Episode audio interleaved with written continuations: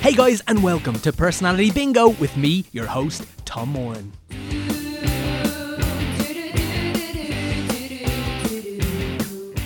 So, this week on the podcast, we have the beautiful, oh, we're making it physical, Patrick Flannery. I feel like Patrick's going to be fine with that. Patrick is an actor. He graduated from the Bow Street Film Academy in 2017, and since then, he has been flat out. He's been working on Little Women, which was directed by Vanessa Caswell, and that's due to air later this year on, that's right, the BBC. Uh, he also uh, played Vince in a rehearsed reading, a star studded rehearsed reading, if I remember correctly, of Sam Shepard's Buried Child, which was directed by, get this, Stephen Rea. As well as that, his other work includes Play on Words at the Edinburgh Fringe Festival in 2017, which was reviewed really, really well, and Bash, the latter day plays for Out of Time. Uh, Patrick's a lovely guy. Uh, we kind of have known of each other uh, and kind of been getting gradually uh, friends. We had a lovely chat uh, that we talked about on the podcast just before Christmas that was really, uh, I don't know, really.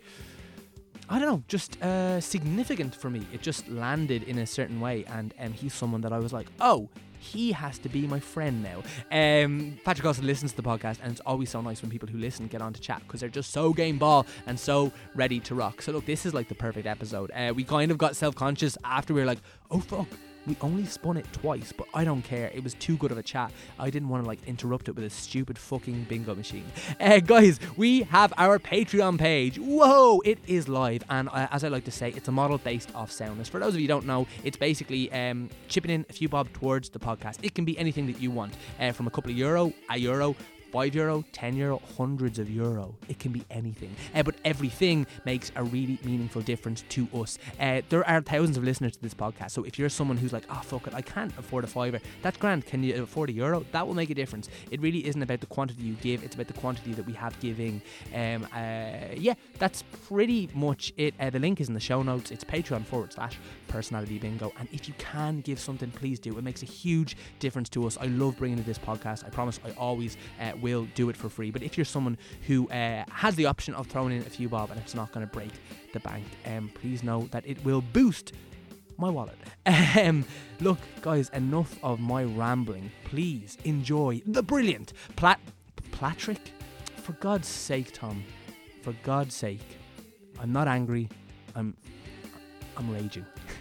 Lads, please enjoy the wonderful Patrick Flannery playing personality bingo with Tom Moran.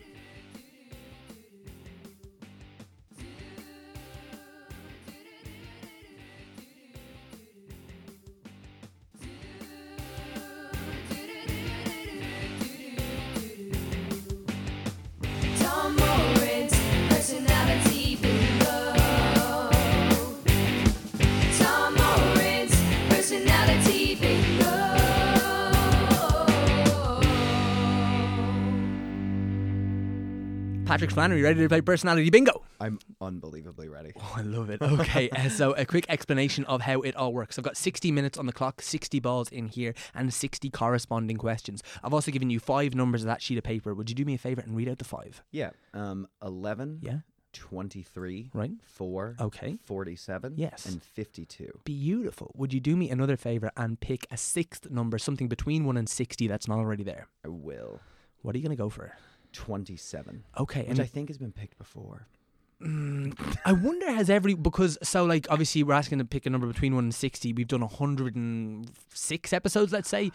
Has every number been picked? I bet probably not because I feel like people go for the same one again and again. I feel like after about the 30s, I bet it gets pretty sparse as far as who picks what. That's very true. Yeah. Because I feel like people go. I, I I feel like twenty seven could be popular. Yeah. People like to go for their age sometimes. Yeah. Um. Sometimes people like to go thirteen because I think that they're being Mm, edgy. Yeah. Uh, some people go for one because it's kind of atypical.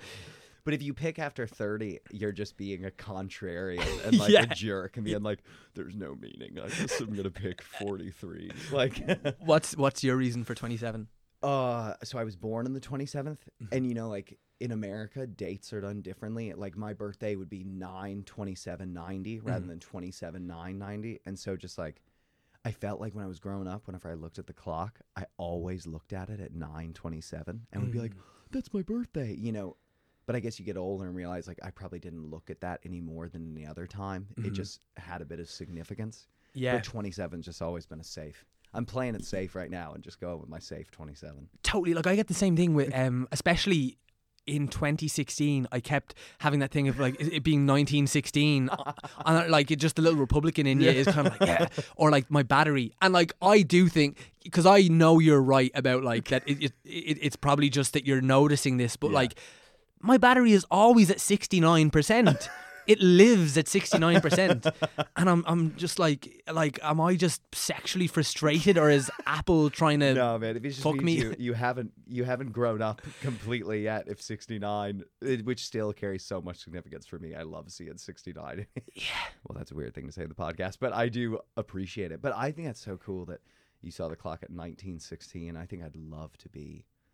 Like I'd love to kind of have that heritage, like you know, in Mm. America, Mm. the, the only wars are like the Iraq War, which you're not like awesome, or like Yeah. the Vietnam War, which you're like not that cool. Like Yeah. you know, I think it's so cool to have had like a maybe this is insensitive, but like I just think the history mm-hmm. and being connected to how recent that is. Mm-hmm. Like I'd love to look at 1916 and feel a bit of like hell yeah, we beat those motherfuckers. Yeah, know? I mean the only thing you might have is like 9/11. I I guess. shouldn't be laughing. no, but you know you would. No, but I but that is the thing. Whenever I look at the clock at, and, and I see 9/11, like especially when I was younger, I would always get a bit. Oh, it's 9/11. Mm, You know. mhm. Now it's kind of, it's funny. Like I can't even remember what it was, but I think 9/11 just as a date has become a little bit less of a. It's held a little bit less reverently. Like people will. You know, if there like there are events on September 11th that have nothing to do with the attacks. Like the times have changed. Yeah, But um, yeah, it's true. Um, I should say that if all six of them numbers do come out, that means the tables are turned and you get to ask me any question in the whole wide world. Ooh, ooh, ooh. Okay. All right, so let's give it a spin. Oh fuck! That came flying out. Oh my god, that was like aggressive. I didn't even see it. yeah, it, that that makes sense. All right, it's number five. Do you have it? I don't. No worries. Number five. The question is: As a child, what did you want to be when you grew up? Do you remember the show Dexter's Laboratory? Was that a thing over here?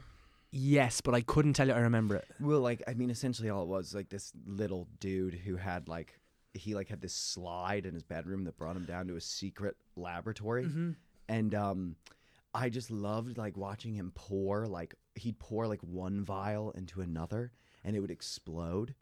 And so I was like, Mom, Dad, like I want to do that when I grow up. What does that mean? And they were like, Well, you want to be a chemist. And so I told everybody, I was like, I want to be a chemist. And then I realized like that's not, you know, like I just wanted to watch things blow up, I think. So um I think I wanted to be a chemist. It's so funny because when you say chemist, the first thing I think of is buying condoms. It- honestly, it is. Like it is because the first time I ever bought condoms was in uh, Gatwick Airport in London because I had like four. Like it was way before I was ever going to realistically How have sex. were you? B- Uh, like not like I was like at a re- like fifteen or sixteen. Okay, like I like I totally, could have totally. had sex. Like uh, and my some of my friends I'm sure had, but like I had like four pounds or something left, and I was like, well, I, I need like euros going back home or whatever. So I was like, what will I productively spend them on? Like I was like, oh, like a Wispa bar or like a, a newspaper or condoms. So I went into the bathroom and it was like empty, and you know the, the vending machines, and I went in and I put my four pounds in and like tried to get these extra safe, you know, the blue Durex yeah, yeah. condoms because extra safe was They're always important. good. Yeah, they, they actually are, and especially when you haven't like. I remember the first few times that I had sex, especially. In fact, maybe for the first few years, I always went for the blue Durex ones because like extra safe was really important because I, I still don't want to get anyone pregnant now. I could not feel you more. But then I really didn't. uh, like I've kind of branched out and like yeah, I, yeah. Anyway, we could go into my condom preference all we want, but uh, so I went in and I put in my four euro and I pressed the little thing and I waited for my condoms to come out and nothing, nothing. And like I was under time pressure here because there was no one else in the bathrooms, which was really Yeah. good because I didn't want to be seen, you know, Buying to be buying condoms in a condoms, bathroom. which is why I went to do it in a fucking bathroom with a vending machine and no real people, Yeah. and it didn't come out. And then so I had this like dilemma because obviously it, it stole my four pounds, you know, and like in euro at the time that might have been like you know five twenty, uh, and I didn't. But like it was that thing of like so I could go and like so I like thump the machine a bit, then someone comes in or something, and I'm like, oh, I'm not at the condom machine, I'm picking my nose, you know. But do you think theoretically, like those condom machines in bathrooms, I think their function is most likely like you know because they're oftentimes at bars, so it's like if you meet someone and you're gonna go home with them, like buy condoms. So is that saying if they were in the airport, is that saying like you met someone in the terminal and you want to have sex with them, so you just run to the back, like where? I I'll tell you. I have a theory on this, okay?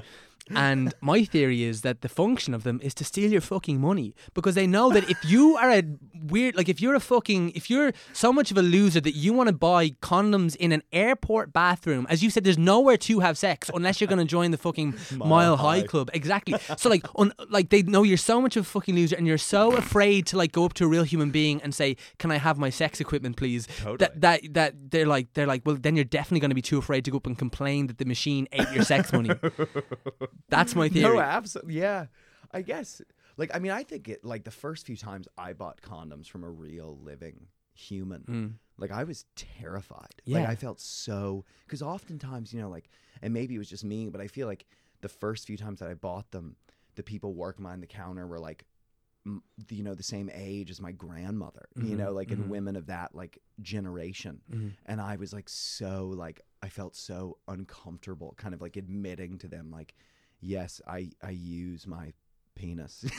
Yeah, I know. You know? But that is that is the total, and, like. I'm sure they're so used to it, like because it's like a Totally. part of their job. It's something that they sell.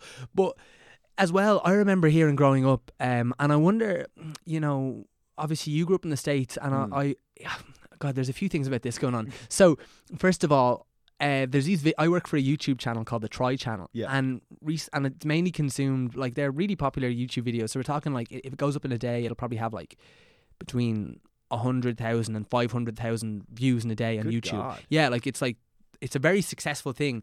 But as a result, there's like you know fans and like there's comments and Yeah. and and stuff. And like one of the comments is they're like, oh my god, all these videos are like so full of like they're really sexually charged. And mm. like I noticed it about myself. I was watching because basically you know you'll be like taste testing a food or you'll be watching a thing or you'll be doing something or like you know trying a beer and you're literally just making comments on it and like.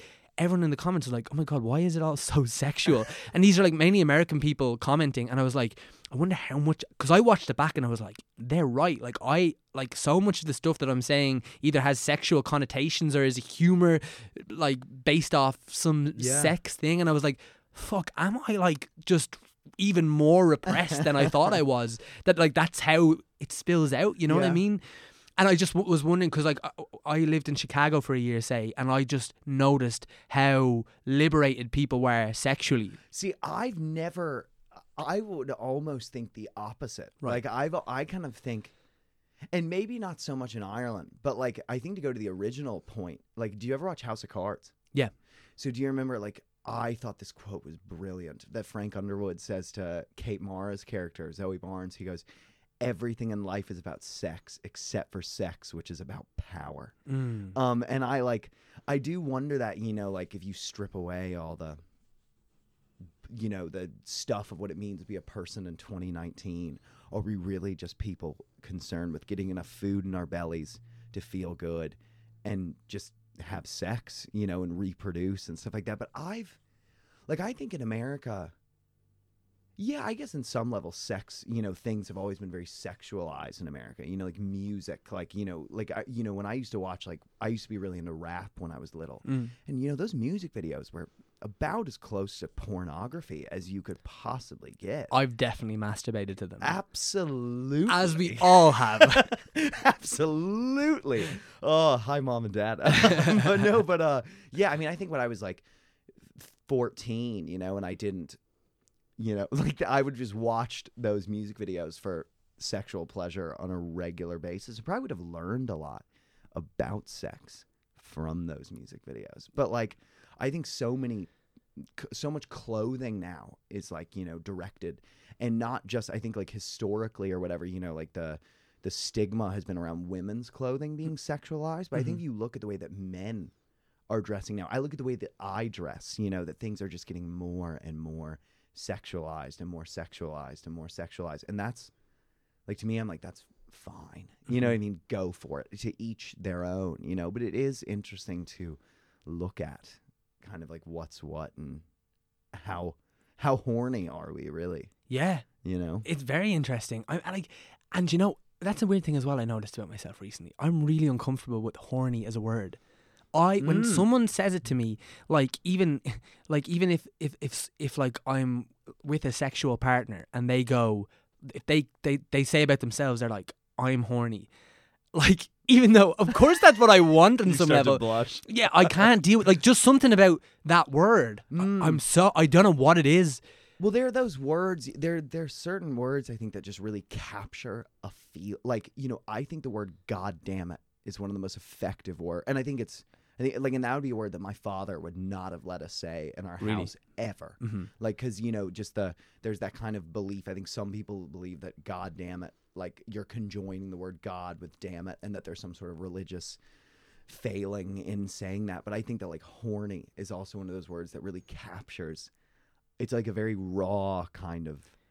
Like there's, it's not pretty, you know what Yeah. I mean? Like it's not like being cool. It's Mhm. being honest. I think you're like, I'm horny. Yeah, I, I have a friend who says it's shag for like sex, and I, I don't like that either. Because again, it Mm. like I, I guess I know what it looks like and I know what it sounds like, and I don't There's like something it. Something really like naked about the word, you Yeah. know, and really saying like you're really conveying what you actually feel. Mhm. in It's very word. confronting in that way. Yeah, but I think you could say shag and it would sound like I think there are cultural differences in the words that we use. Mhm. And like, you know, I think like there are words like uh, uh, obviously living in Ireland, I say a lot of words that would be more Irish or, you know, European in general that just don't fit in my mouth at all. You know, Mhm. like if I said, gosh, I really want to shag that girl. I feel like an absolute idiot. Yeah. Like um you What know, what is the American equivalent? I would just say like I mean Is it fuck?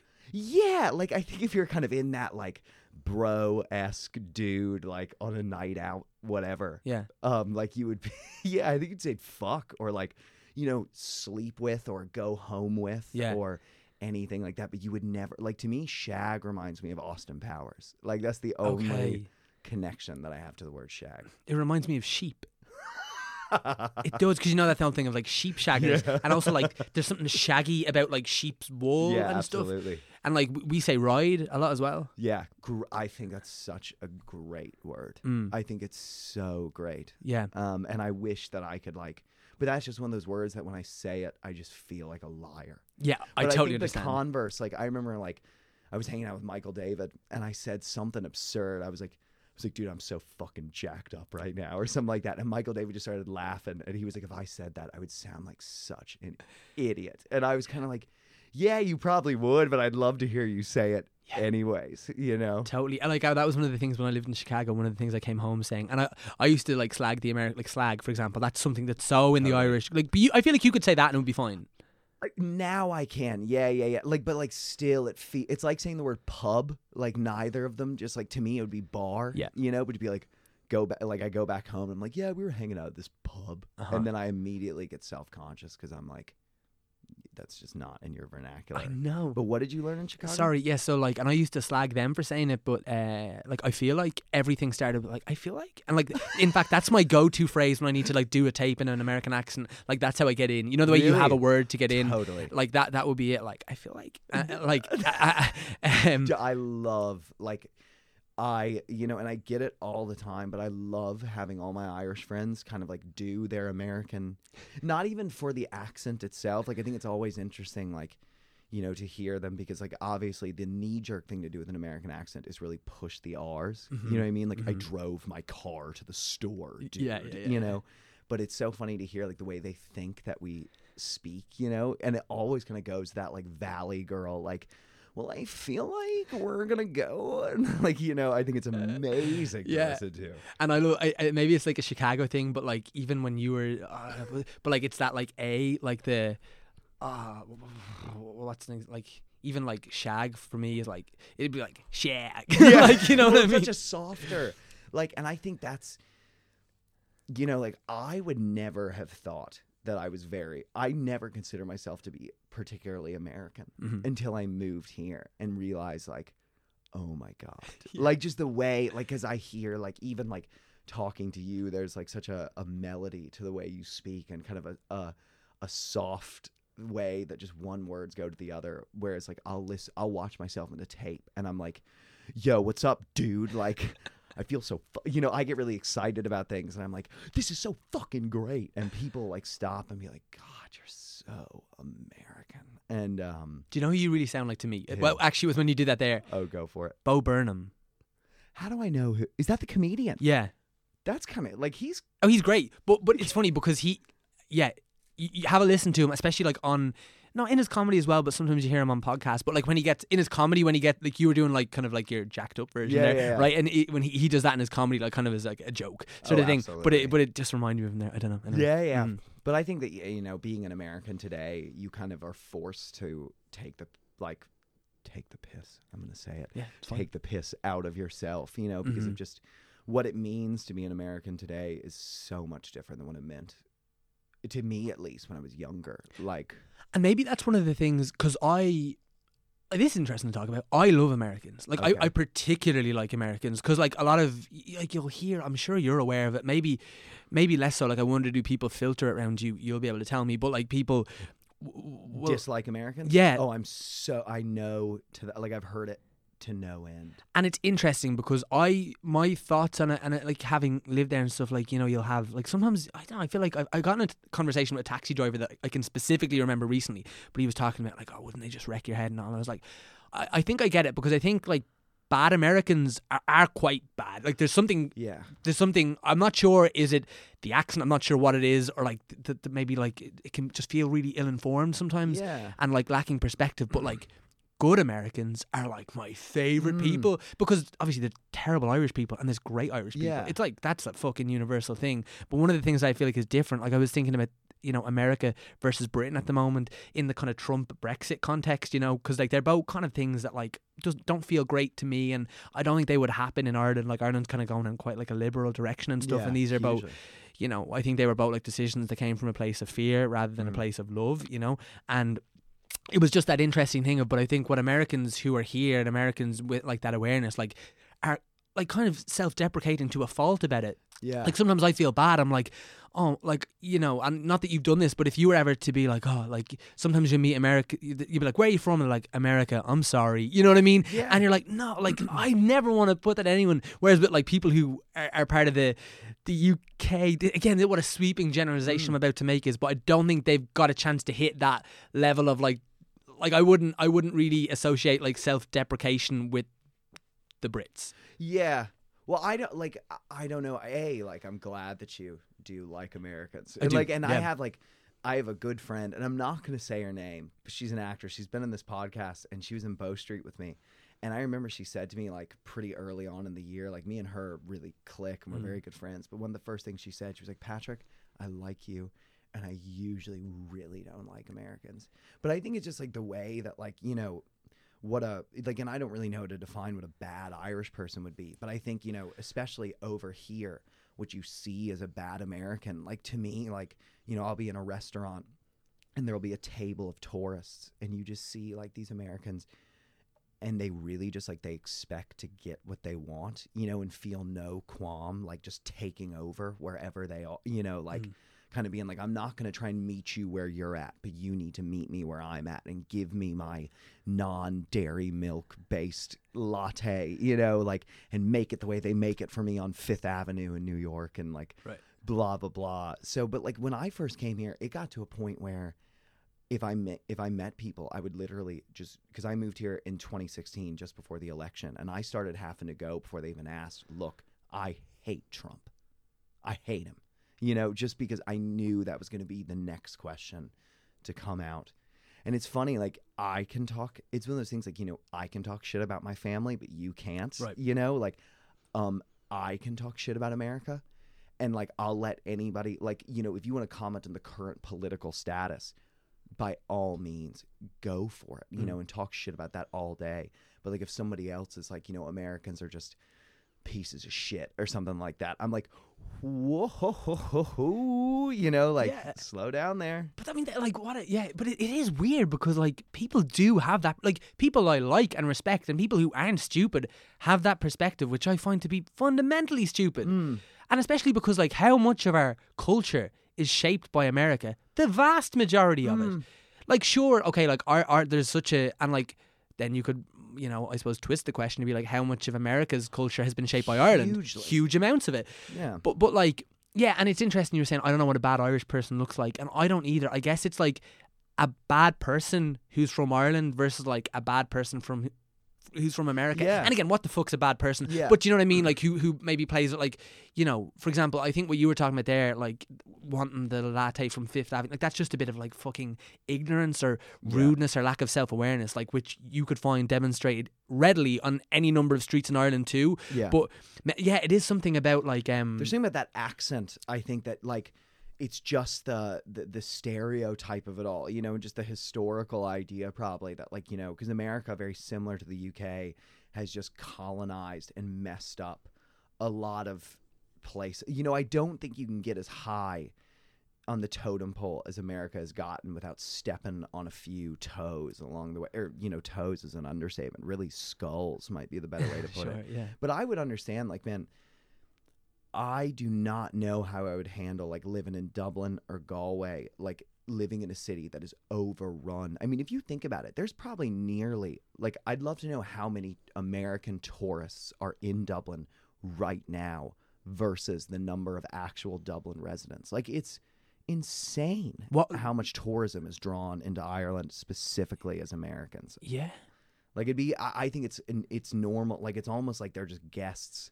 It's almost like America is occupying the guest bedroom of Ireland at all times. You know, because they're just so many. Do you reckon like tens of thousands? I would reckon like so many, and Galway is so much Mm, worse mm. because Galway is like a quarter of the size of Dublin. But like you know, I think 'cause so many Americans, like I thought, like I'm kind of embarrassed to say this, um, I thought I was Irish until I moved here.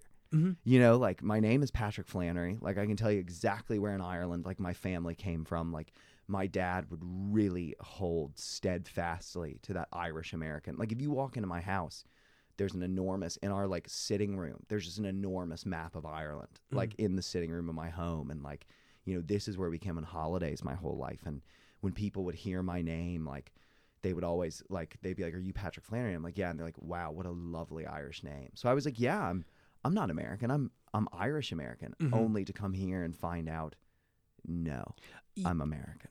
Right, but it's that interesting because I remember going to Ireland at the start, like at the start, being you know people would always come up to you and be like, I remember one of the main things in Chicago I kept getting was like people being like, yeah, I'm German Irish, and I was like, what the fuck is that? You know what I mean? Like that's not a thing. Like, and and but then very very very quickly I realized I was like, oh no, like like who the fuck am I to try and tear apart someone's identity? Mm. Like if they feel that, like what the fuck is being Irish? Is it being like is is it like is it being born on this tiny little rock in the middle of like the Atlantic? Okay, sure, it can be that, or is it like just the fucking feeling of it? Like, like what the fuck is like if someone feels Irish, then fuck it, they can be Irish. Like, Yeah. even if they've never been, I'm like, I, I, I, had no, I guess I had no interest in in stripping someone of something that fe- felt fundamental to them. See, but I feel like you know, like in me, and like I fundamentally, you know, I I love Ireland. Like I literally think this is about the best place on earth. Like I just think it is so great, um, especially as soon as you get out of Dublin.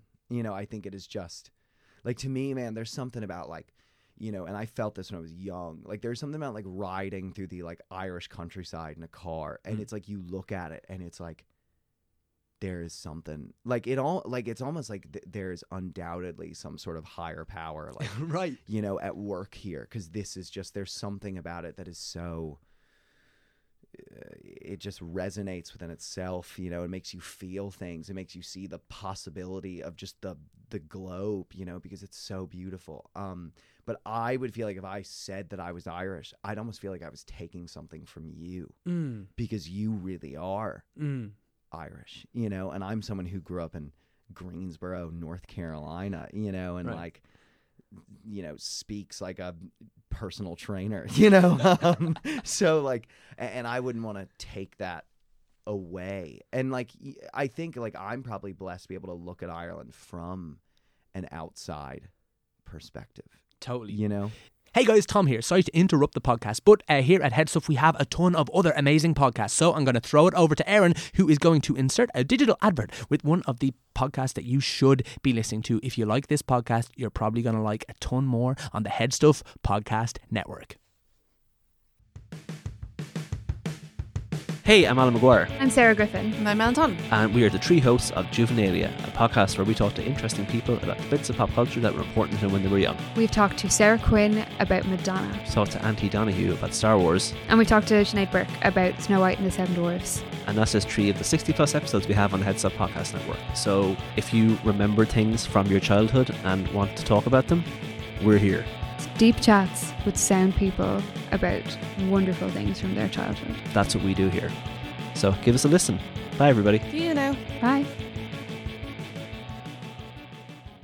Do you find one of the things that I found what coming back from Chicago was like I just remember the feeling in my chest when I got home and I was like, "Oh, I feel a little bit oppressed here." Mm. Now, having said that, I have the chance right now, like you know, like just entering, like just entered my mid twenties, whatever. Like I have the chance to go. I could get out of here so Yeah. easy. I could try to go back to America. I could go to London. I could go anywhere. Yeah. I'm choosing to stay here, and I'm not like a stupid person. There's a reason that I'm choosing to stay here.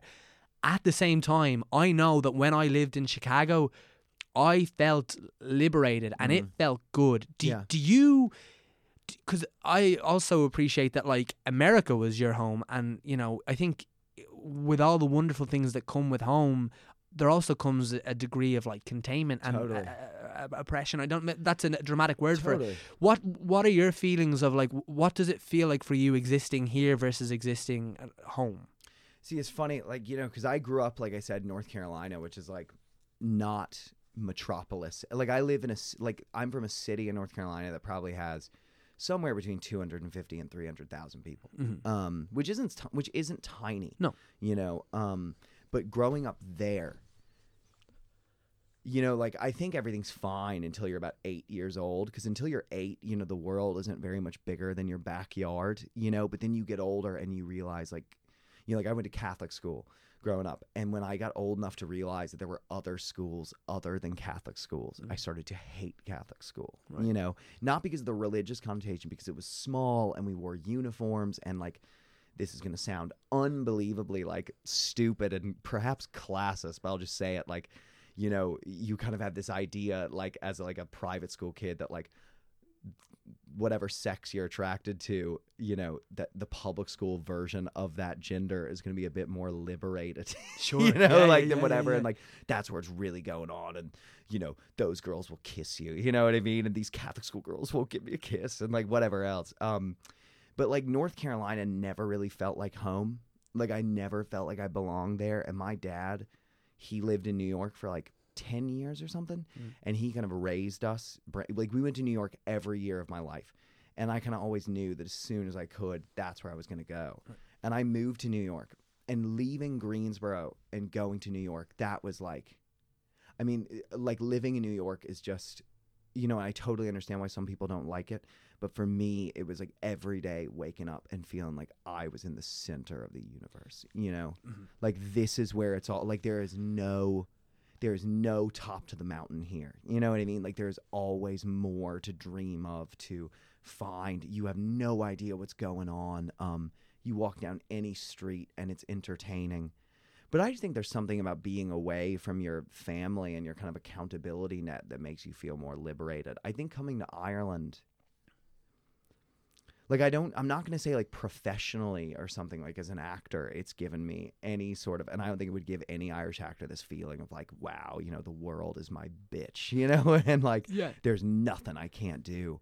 But like on some sort of deep soul level, like to me, it was like, you know, there's just something that I found so fulfilling about living here and being around. Like I, I've just met the best people. Like I just think Irish people, like not to make a sweeping generalization, say they're all great. I had a man yell at me this morning at Starbucks. Um, he told me I was presumptuous and all this other stuff. But uh, Oh, we'll get into that. yeah. Okay. Um, but uh, I um, like you know, I've just met such amazing people, and I think like you know, it's so Ireland is so much less materialistic than America is. Like Mhm. just in the simple fact of like, I was shocked when I moved here that I go to the bar, and nobody would ask me what I did for a living.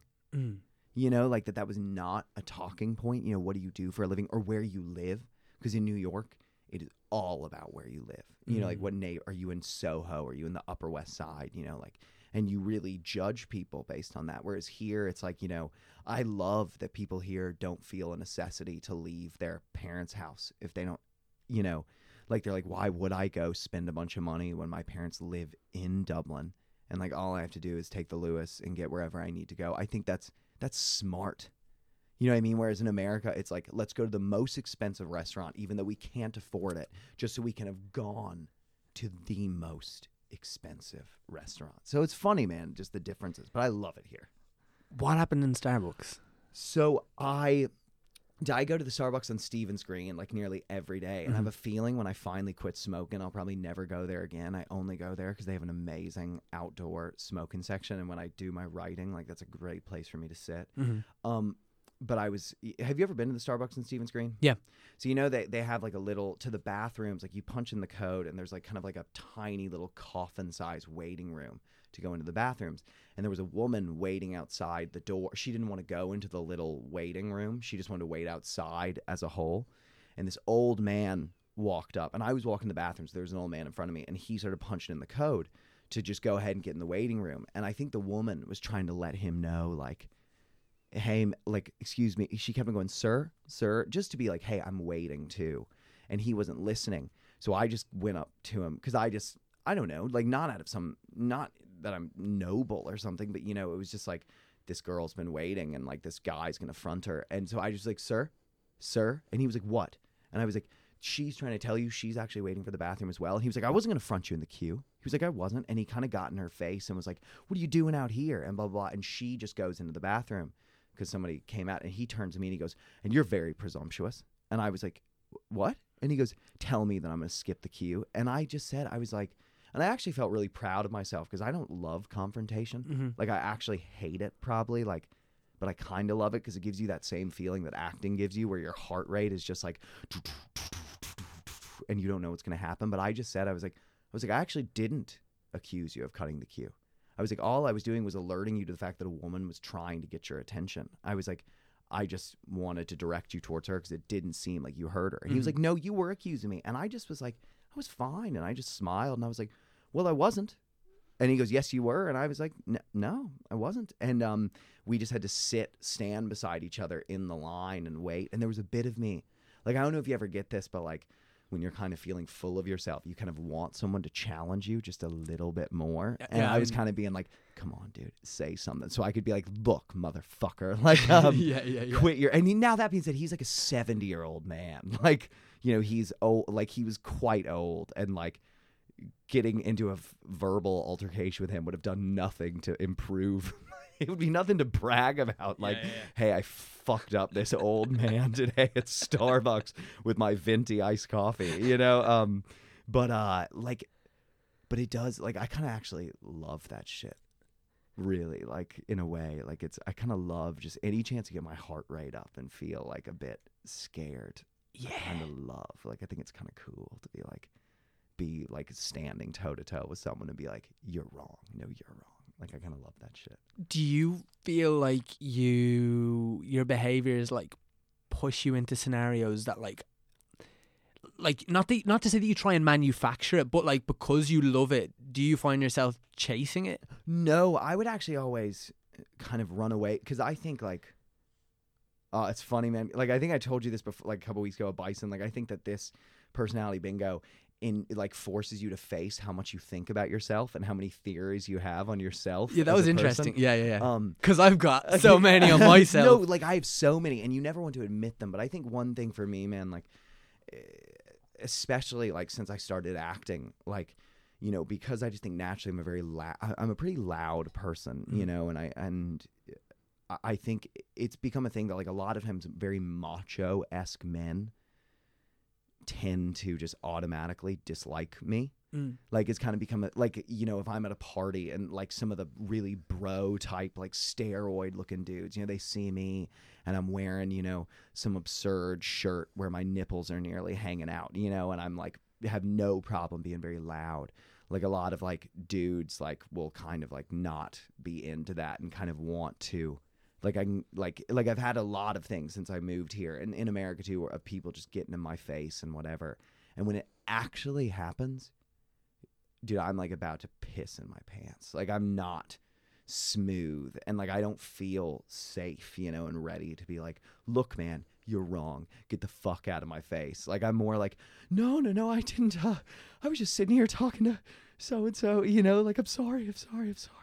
I wouldn't. I imagine that's because I like as as someone who's like getting to know you now. You Mm. would like I would consider you to be quite a macho person. Really? At the same time, have the total opposite thing. I don't know what the opposite means, but like I would not associate macho ness with what I would associate like the other side, which Mm, totally. would be like more of a softness. yeah, exactly. Or like, you know, half your nipples out. You know what I Yeah, mean? yeah, Because they don't really go hand in hand necessarily. No. So, like, I think that can be quite challenging because they're like, you don't fit in my box. Mm. You know what I mean? Like, you've got like this, like, you've got like maybe like the aesthetic or like the energy of like, you know, like a, a man, like in the like traditional, like Mm. gender stereotypes way of like, this is a man. But then you've also got this kind of like, um, like playfulness or Mm. eccentricity or something that they don't have and they're like i can commute compute this side or that side but the two together no Mm. yeah, you know yeah, yeah. But I would, I kind of always like, and once again, like just getting to know you. But I feel like, like I, for some reason, Tom, feel like we are similar. yeah Like I kind of feel like I see like this guy thinks about things probably in a very similar way to me, and it kind of has that like excitement and that spark.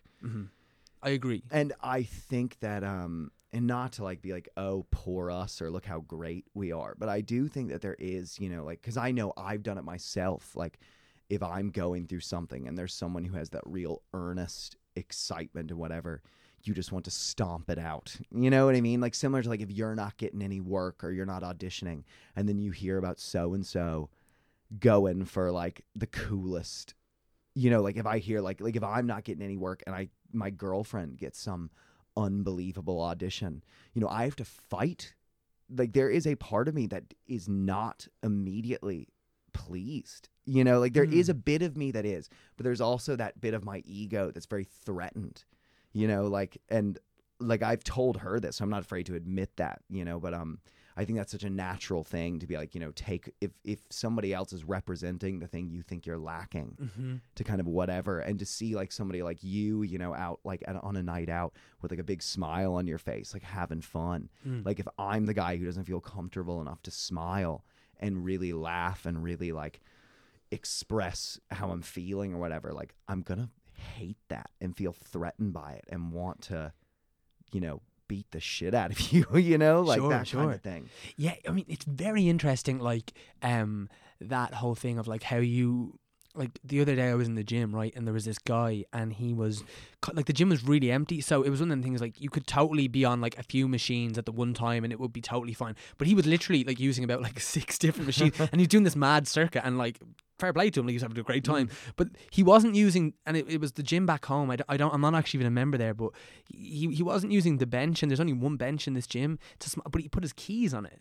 Like and I, and, I, and I just had that thing of like I wanted to use it, Yeah. and I, so I had that thing of being like, okay, like I don't think he's actually using it because you know when you want to use something in the gym and you're kind of looking over every now and then to make sure like are they finished, and like his keys were there, which like normally if like someone has a towel down or something, mm. you just like leave it alone. Yeah. But he, he hadn't used it, so I just went over and was like, sorry, are you using the bench? And he was like, oh no, I- I just left my keys on it. And like Were you ready for a fight? Though, a like kind of like I was ready for something, and he was really polite about. it. He's like, "Oh, sorry, I wasn't even thinking. I just was resting my keys there." Yeah. like which was you know so nonsensical. Like it was a stupid thing to do, but like he, you know, you, you build up this narrative in your head Totally. that he's like, "Yeah, well, I want to use this after my like circuit thing." I like, just want to release, you know, like. But dude, I will say this, and this is a hot take coming at you here first. all right, I boy. think the way that men behave in gyms is the most disgraceful. Like, I think there's few worse things in the world than a bunch of white dudes at the gym. Mm. Like the way that the way that like, and I don't think I'm like this. I hope to God I'm not. But like, it's just like men. They swipe their little gym card, and they just suddenly feel like they can act like fucking orangutans. like the way they look at themselves in the mirror, the way they grunt, the things they wear. And there's something like so homoerotic about it that just nobody wants to, which is like, I'm like, go into, like, dip into that. Dip in the fact that you just love, like, you know, sweating and grunting half naked with other dudes. That's fine. Mm. But they mask that with this like, you know, they'll have their headphones in and they're singing out loud in the gym and like or like s- some obscene rap song or like you know they're doing pull-ups and like screaming at themselves to pump themselves up. And I'm like or they'll just walk in the fucking bathroom and just fart so loud that it could shake the core of the earth. And you're just like who what the fuck is it about this building that makes you think you can act like a cretin? Like uh go away. Like i i hate the way the men act in gyms. I hate it and just that whole idea of like putting the keys in the bench like there's this total thing of like this is my gym and i own it you know and it's just like oh you can fuck off with your bicep curls like i don't care That's one of my favorite personality bingo rants ever. That's so true, man. Yeah, no, it, it is. It's fascinating. Like the whole gym culture is so weird because I don't know if like you ever like I like been thinking about this a lot and just like body and body image and Mm. like gym is tied up with that for me, Yeah. you know, and like you know because i don't go to the gym for health reasons. Like i don't i don't equate going to the like and i now i do understand that like i if i exercise and work out like i will feel good. I do understand that. But like i, I don't do it to like stave off heart disease or, or cancer. I do it because like i i like feeling slim Fit. and fit Totally. and strong and muscly. Totally. You know what i mean? Like that that that's what it is. And i also know that like i am attracted to that in other men. Totally. not in a sexual sense at all really. But it's like i know that i know that what is it? Like if i see i just really admire that in other men. Like Yeah. i absolutely do. And it, it really like I- i was talking about this with someone later like i really am quite like straight in my sexual preferences. Mm. like i've I've never kissed a man, and I would be so open to that if it was in any way appealing to me. Totally. It just isn't. Yet there's something about like an impressive male physique oh it's great that is great so great uh totally i don't know what it is but i just really admire like that like like I, maybe it's something tied up in me that like that's something that I strive for. If you see like a sculpted Mm. man, Mm-mm. But dude, I think that there's the answer right there. Is like people need to do what you're doing and admit that and be like, you know, because I think that's the thing is like so many of these dudes in the gym, you know, they just act like fucking assholes, Mm. you know, and like they aren't admitting like you know just the the vanity of it, you Mm, know, because totally. I absolutely believe, and I think especially in the line of work that we're in, you know, but like you know, I know that um in recent and for good reason, just given how you know uh, like tough media wise and body image wise it must be to be a woman i couldn't and i'm not even going to really comment on that because i've never i am not a woman i don't know what that's like but i know that like the standards are there but i think that men we suffer just as much just we suffer in silence a lot more with body image issues just because we haven't really been given permission you know you don't see like i follow a lot of like fitness or like dietary things on instagram Mhm. and you see lots of posts f um, like that women put up about like kind of transformations from like anorexia or bulimia or body dysmorphia into like you know uh, recovering from that being like you know i've gained like this is a picture of me in the hospital and this is me 15 pounds later and i'm healthy and i love my life whatever we don't have that for men Mhm. there aren't really very many men that have like that I know of at least um, that on a big platform have stepped out and been like, you know, I looked in the mirror every day for X amount of years and hated what I saw, and no matter how much of my six pack was evident, you know, I, it was never good enough. Mhm. But that's something that I have hugely, hugely struggled with, you know, to a crippling point, you know, and have really had to, you know, have had to do a lot of talking with like therapists and friends and whoever to, you know, just kind of be like, how do I see my, you know, how can I see myself properly? How can I eat in a non feast or famine? How can I find the middle ground mm-hmm. between always dieting or going on these late night, like, I'm just going to eat every fucking thing in sight, you know? Yeah, man. I, like I, I, I, I- I've I've tried to say this before and never it never felt right. But I honestly don't think I know one man who who is like body confident. Like Mm. I ho- honestly, honestly, Yeah. almost every man I know I has now like that you say that, has yeah. body issues. Like everyone. Yeah. And, and, and it's not to say that like men have more or less body issues than women. I just think, as you said, I feel like men are about like 15 years behind all the work that women have been doing and like there's been a, a great platform there Yeah. for for like as you said like you know people coming out and, and talking about it because you're totally right like the industry we're in it, it, it and it's not even maybe it is trying to do it i don't know but like you, you know like these movie stars like th- that's what it, or like pop stars Yeah. or or sports people w- whatever it is but like they are these amazing looking Yeah. People but like it, it's the same for men now Mm. I, I i feel like i i'm not even sure what it is man i just i don't know any man who either doesn't feel like too skinny and they're like and you know as you said like they'll start going to the gym and they'll start on the protein or the fucking creatine or Yeah. or whatever it is to try and and pump it up or they or they won't and they, they'll just kind of ignore that Yeah. aspect of it and feel kind of shitty about it or guys who who feel like frumpy or who feel fat or Totally. whatever the fuck it is i really don't know Yeah. anyone who doesn't fit into one of these categories Yeah, it's a weird, and I don't think it's one of those things where it's even like you know, oh, like because obviously you know, like, and I don't mean to say this patronizingly, you know, but that like you know, this is like I just think it's just now that we are slowly starting to talk about it, you know, but this has been a problem plaguing, you know, even before the invention of. Like uh, you know, even before you know newspapers and magazines and advertisement, whatever you know, I think that body image thing is probably is probably something that has been, I would imagine, has been an issue for uh, you know in the female world for a long time but i Mhm. think it is just something that's happening for men and um you know so many men i know that you know suffer like you know with like the way they eat and stuff like that you know like uh, i know for me like i can i can make the gym into about the most fucked up thing on you know like there was a while where i would go on like 15 mile runs and like you know would spend literally four hours a day in the gym you know and just- Really? yeah like crazy back Mm. in like this is a few years ago now um but you know really having to get to the you know that space of like do i want to look great or i don't do i want to be happy you Mhm. know what i mean and is me looking great is it because I, is it because you know i actually want to feel good and be healthy or whatever or is it because there's some idea that i have that i need to look like chris hemsworth you Mhm. know what i mean like is there some archetypal male that i am desperately you know for some reason i've externalized and feel like that's what i need to be and will i ever be able to meet you know is this a fantasy you Mhm. know what i mean like am i chasing something that i'll never like when does the day happen when do you look in the mirror and go well i've done it all now Mhm. you know what i mean Well, do you know something that's interesting? I looked in the mirror yesterday, and it what- all made sense it, and- it all made sense, and, it- and it's all fine now. And I am the man with no issues now.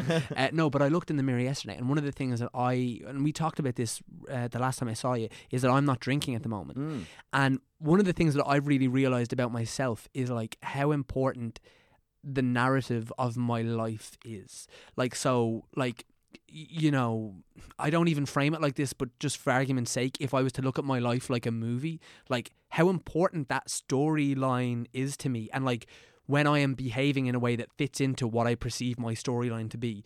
For example, when I'm not drinking, that feels really right for me. Like that feels like if I was to write out like the um, I don't know, like the characteristics or attributes of Tom, Mm. like not drinking, not hungover, whatever that might be, that looks nice on my page. Like I like that idea. I also love I have an awful lot of romantic feelings about like a pint of Guinness Totally. and like a fucking piss up with the lads or a pint with my dad or a, a glass of wine with my mum or at the theatre whatever it might be um or like prosecco on an opening night I also they, they're all true too and it was interesting because I looked in the mirror yesterday and I noticed like I was like less bloated and like my mm. skin was good and I just felt like I looked good and I'm not even sure how much of that is actual physical differences or how much of that is that I just like the story of my life better when I don't drink yeah totally and it, it was just really it was really interesting because I was trying to weigh up. I was like, so like, what is more meaningful to you? And also like the productivity of it. Like, I think I'm more like I take great. I take great pride in working hard. I take great pride in like being like fit and strong and healthy and you know if I'm playing football with the lads that I like play well or Yeah, something. yeah, yeah. Uh, I take great pride in you know like feeling like an attractive person and by Mm. virtue of that like looking in the mirror and kind of you know at least a part of your brain being like oh yeah I can see how you are and attra- Yeah, like all these things and they are all I'm like the not drinking side of the table for me, and it was just really interesting. I was trying to basically like com- compute like how much of that is In your head? in, in my head or how much of that is actually because like no you're actually not drinking like that is a fact and that is like factually good for you Yeah. you know But I bet like either way, whether it's in your head or not, it obviously sounds like it makes you feel good. yeah it does Which is like that should be enough in the fact of like, you know, because I think that's the thing, like, you know, when people are like, oh, I want to give up drinking or I want to, you know, be known as like, I, I think so much of us is about owning it. You know what I mean? And being like, I am like trying to figure out, like, I'm doing this for me. You know what I mean? It's not because of like the romantic. You know, it's that whole idea of like, you know, am I with like in a romantic relationship? Am I with someone because on paper, like, yes, I can say on paper she's great Mhm. you know, but the reason I'm with whoever is because I love them. Mhm. You know what I mean? And being like, you know, getting away from all that external, like, I'm doing this because it just fits in a really great narrative of being a really kind of new age 2019 male that will meet with his therapist and talk about his feelings Right. and go to the gym and not drink, you know, and like whatever. You know what I mean? Like, I think for me, like, trying to quit smoking has been such a thing of like, you know, how much like I obviously do want to quit. Now I obviously don't want to quit as much as I want to smoke, otherwise I wouldn't be smoking. But I think the struggle is that I know on an external level that I don't want to be a cigarette smoker. Mhm. You know what I mean? I don't like the way it makes me feel about me. I don't like the physical whatever, but I don't think I've totally gotten to a place yet where I'm like I, Patrick Flannery, for the sake of myself, Mm. do not want to be a smoker anymore. And Mhm. I'm willing to put up with the withdrawal pangs or whatever. Yeah it's funny one yeah it is a funny one like and tha- that's so true what you're saying about like doing it for yourself because like I've given up drink for like six month periods amazing. loved it. The reason I went back drinking was because I was always the thing, and I- and I've what what is good is I've started saying this to people now. I was like, and maybe that's not fair because, like, I found myself being out on a date the other night, and I was. I- yeah, and and like we went out for dinner, so like it, you know, and the drinks menu comes out first, and we were talking about. it, And I was like, so I, I and there was I would go for a non-alcoholic beer because I love beer, and, and I actually get like a placebo effect off it without any of the Yeah, yeah. the negative things really. Um, and I said to her, I was like, look, I'm not drinking at the moment, uh, which is good for me. I really don't. Uh, my fear about like not drinking is that would ever affect someone I'm with. Like, Mm. please, if you want to have a glass of wine yeah. or a pint or whatever the fuck it is, please don't let like me not doing it affect you. I have such a fucking uh like complex about that and especially with like the reason that I went back drink I went, went out when I had no intention of totally um intent on still not drinking and I was out one on one with like a friend and we you know he I he just did feel weird about the fact that I was drinking or sorry that he was drinking and I wasn't and I couldn't stand that I couldn't Mm. stand the idea of my choices affecting him Totally. yeah To- well, like you know, and I've like you know me when I quit drinking, like that was it was uh, quite a few years ago now, and it was at a time when like you know because I think that like it's very it's a very lucky time to be a health conscious or kind of spiritually conscious person Mhm. because luckily that has kind of come into the mainstream. You know, like but like I quit drinking nearly eight years ago now, and that was like that was at a time when it was not and I think also that was my age. You know, I was 20 the last time I had a drink, you know, and um, that at that time, outside of other people who had stopped drinking because for like like me it was a problem for them no one i knew didn't like i didn't know a single person that was just like for the sake of my own happiness for the sake of my own health i'm just going to stop and i was so scared at like uh, there were times you know like especially going on dates specifically you know because i think my ego what i didn't want to think i didn't want people to think that i was some sort of like bible thumping jesus freak that was just like i do not let anything impure and i think that's a lot of what's kept me cigarette smoking like um you know is that it gives me this feeling of like okay you're still a bit fucked up you know like i don't think i'm totally comfortable yet being like i'm just a solid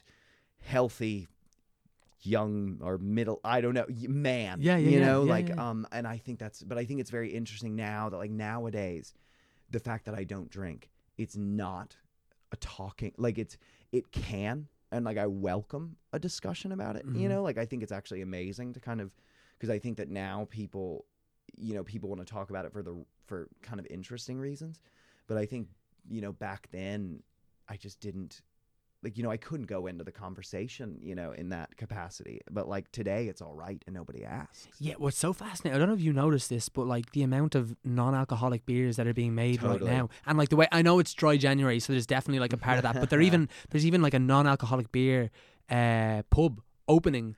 No shit. Yeah, swear to God, uh on South Anne Street, I think. Oh wow, This that's cool. this week, I think Like, it's Friday. That's interesting. Like, really interesting. And like I actually was thinking about it recently and I was like, I tell me if this is crazy. Okay.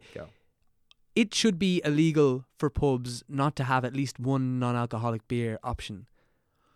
Like surely that's reasonable. Well, I don't. I guess I don't. I can't comment on the legality of it. Sure, I can't know? either. Like, I have no right to do I don't know because, like, to me, that's like a question of like, oh, you know, like, how much can we force people to do X, Y, or Z? Sure. I can't believe I just said Z.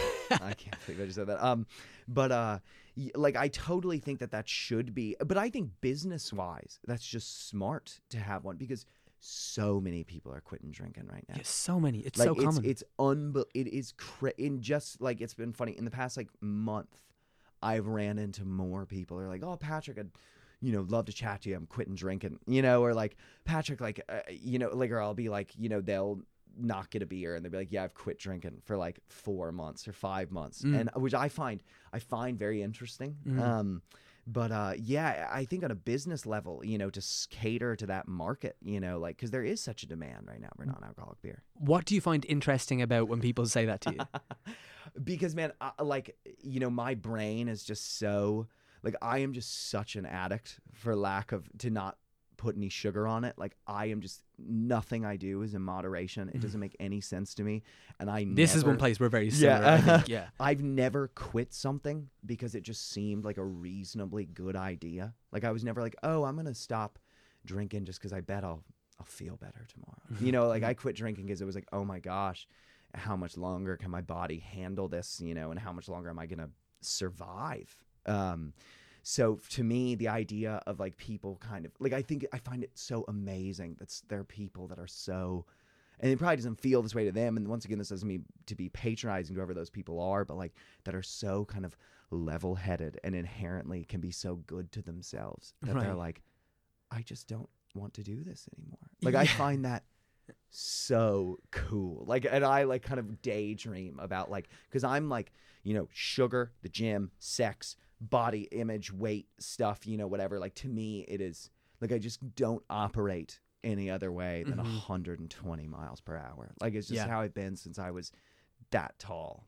Yeah, it's very funny. Like I, I, I had this realization with like a relationship I was in, and Mm. I, I when I, bl- I can, I can now with a little bit of perspective, like it was a very painful ending Mm. of this thing, um, and one of the phrases that I came up myself or like through therapy, I can't remember, but it was like.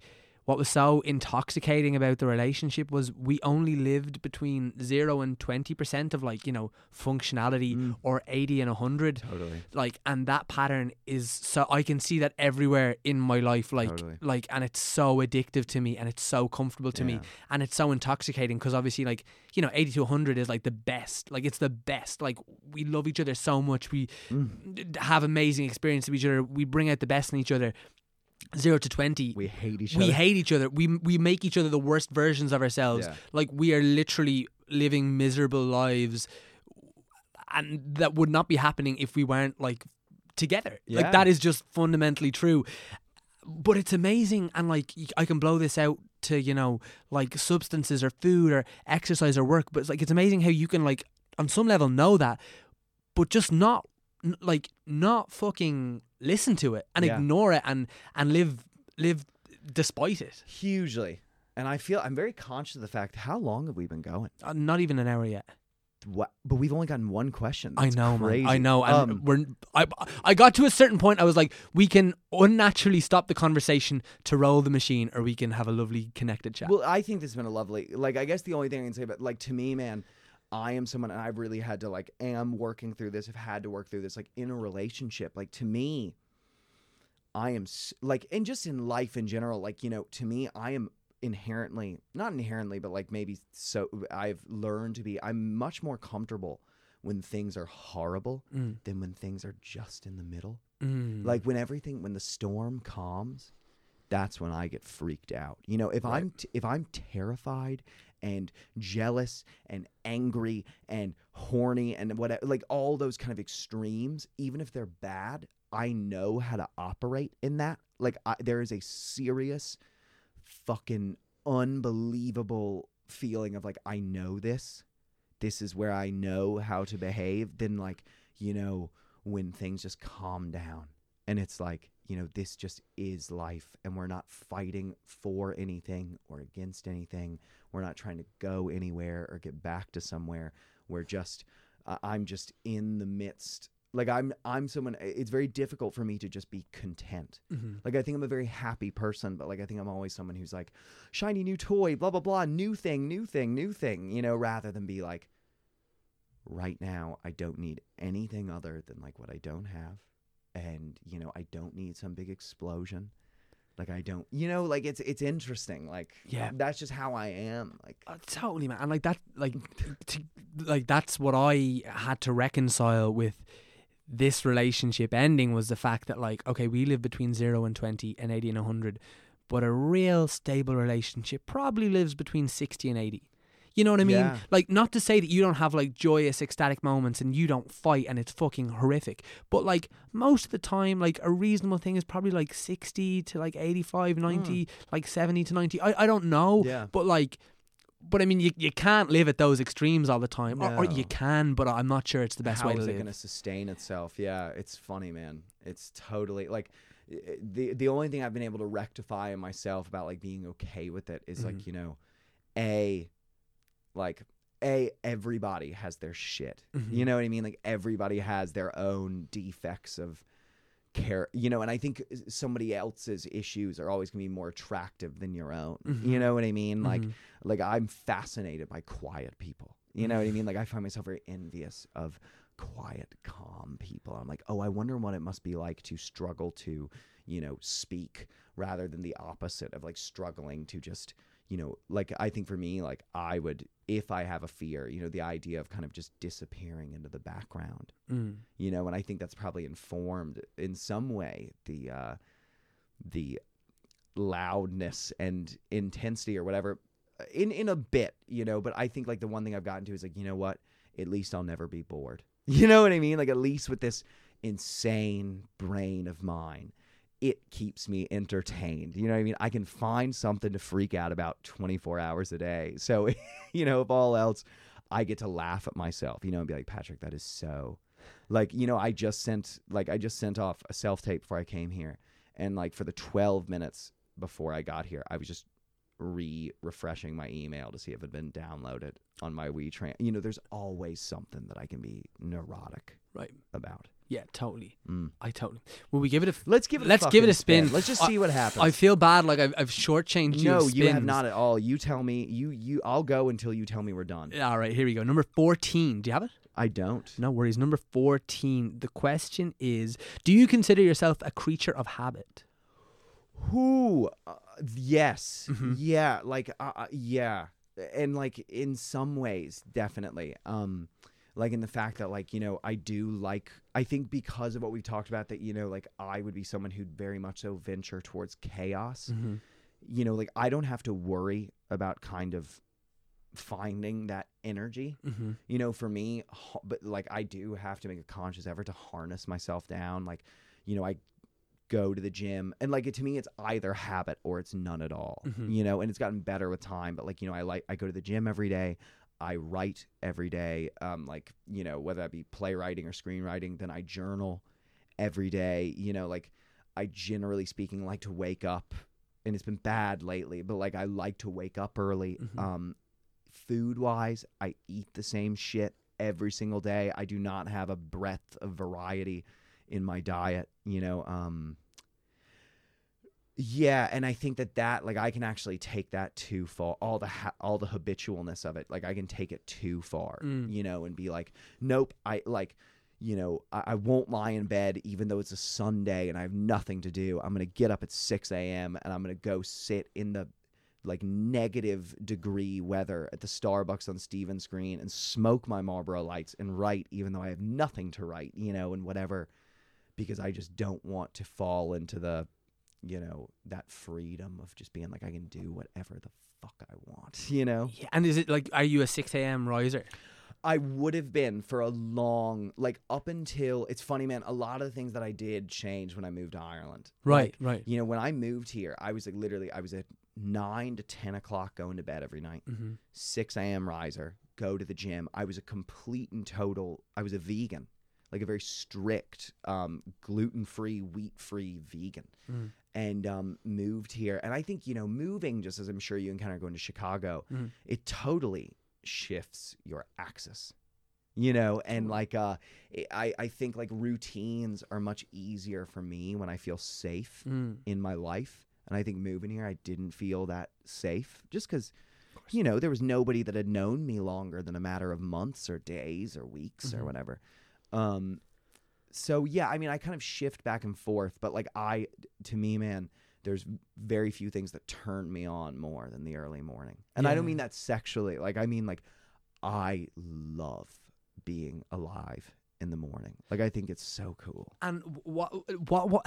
This is this is this is a stupid question, but I'm gonna ask it. Go. When you you have a girlfriend, right? Yes. So what happened? Like when, when you're like staying over or whatever, and Totally. and, and, like you know. Uh, you want to get up, but like, do you just leave them behind and be like, "I'm living my life now? so now"? that was a thing to be truthful like you know that was a thing but you know the thing that i found you know and i think it's great to have routine i think if you hold on to it for me i'm not going to say you i can only speak for, about me but i think if i'm holding on to my routines too tightly Mm.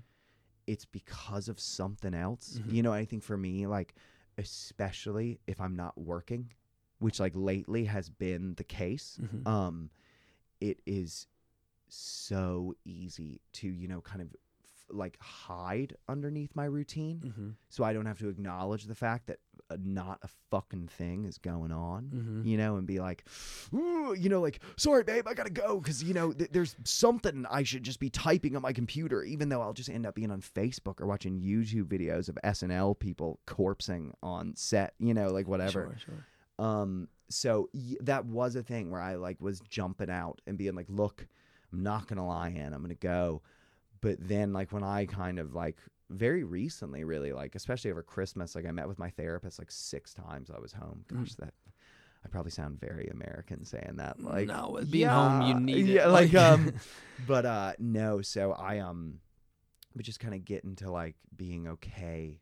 Like there's a time and place for everything. Like Mm. you know, on a Tuesday, is there much reason for me to be laying in bed until eleven o'clock in the morning? Mhm. No. Mhm. You know what I mean? Just because I'm not working doesn't mean there's not something I can be doing to better myself or whatever. But on the weekends, it's okay. You know, I can Yeah. let my. I'm learning how to let myself just be in the free fall of life. Yes, You know. I like that phrase. Do you have uh, do you have an Irish therapist and an American therapist? Yes. Like now, I've only recently, like, I saw my Irish therapist a lot. Like, it's, and I'm sure once again you encounter this. Maybe you did encounter living in Chicago, Uh. but um, here, you know, there are just a lot of things that if I was living in America would be being paid for by my parents that just aren't automatically paid for here. Mm-hmm. You know what I mean? So like my therapist back home, you know, like just because like I've been seeing him since the since the first time I came home blackout drunk when I was 15 years old. I've been Mm. seeing the same therapist. Like my parents sent him to me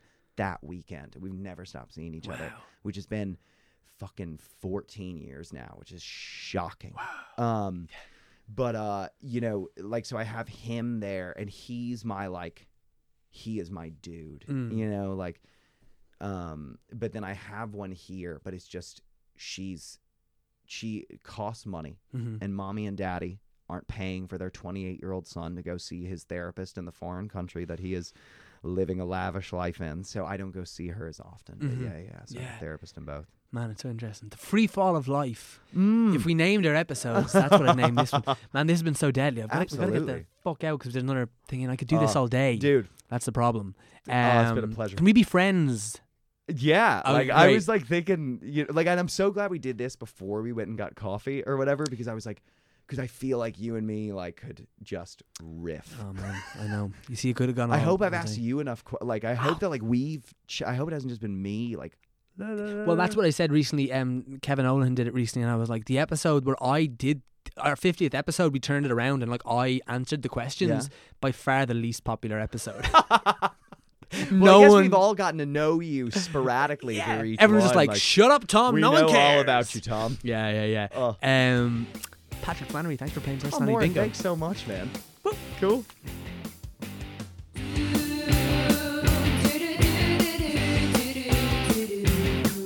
So, guys, that was the phenomenal Patrick Flannery playing personality bingo. Patrick, if you are listening, a massive thank you to you for taking the time to do it, man. It was such a good chat. It always is with you, and it was so nice to get that down on mic forever. Uh, guys, as always, a huge thank you to the brilliant Erin Lindsay for mixing, editing, and producing the podcast. To the wonderful Leah Moore and Anthony Manley for their deadly theme music. To the phenomenal Connor Nolan for his gorgeous artwork. And to the. Mm, what word shall we use today? The bombastic.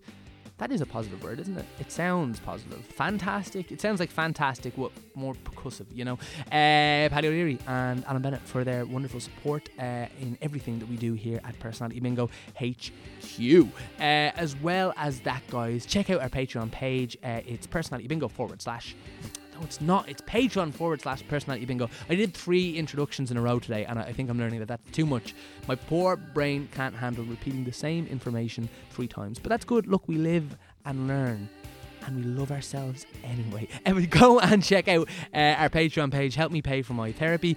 Um, no, it's uh, it's a model based off sound. Chip in a few bob if you can. If you can't, no worries. The podcast will always be here for you. But uh, if a euro, two euro, five euro, ten euro doesn't make a massive difference in your life, it does make a massive difference to ours and the way we produce this podcast. And we do have such a deadly base of like solid uh, listenership. So really, if you think that like your tiny little contribution won't make a difference, it will. If you know even like a tenth of the people who listen to that podcast um, can you know chip something our way. Like honestly, it's life changing. So thank you so much for those who have. And if you're someone considering on the fence, um, ju- just take into account that it will really make a meaningful uh, difference. Obviously, there's so many brilliant things to give your money to. I'm really aware that this is like not even in the top hundred, but at the same time, uh, it makes a huge difference to us in the way we make this podcast, and it just makes it that little bit more attainable uh, and sustainable going forward. Uh, guys, I hope you enjoyed this one. I certainly enjoyed the chat with Pa- Patrick. I keep wanting to say Patrick. It's only because it's Patrick and Flannery, and my mouth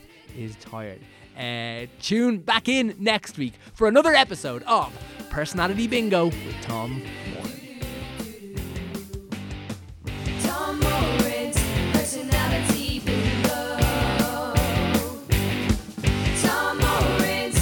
personality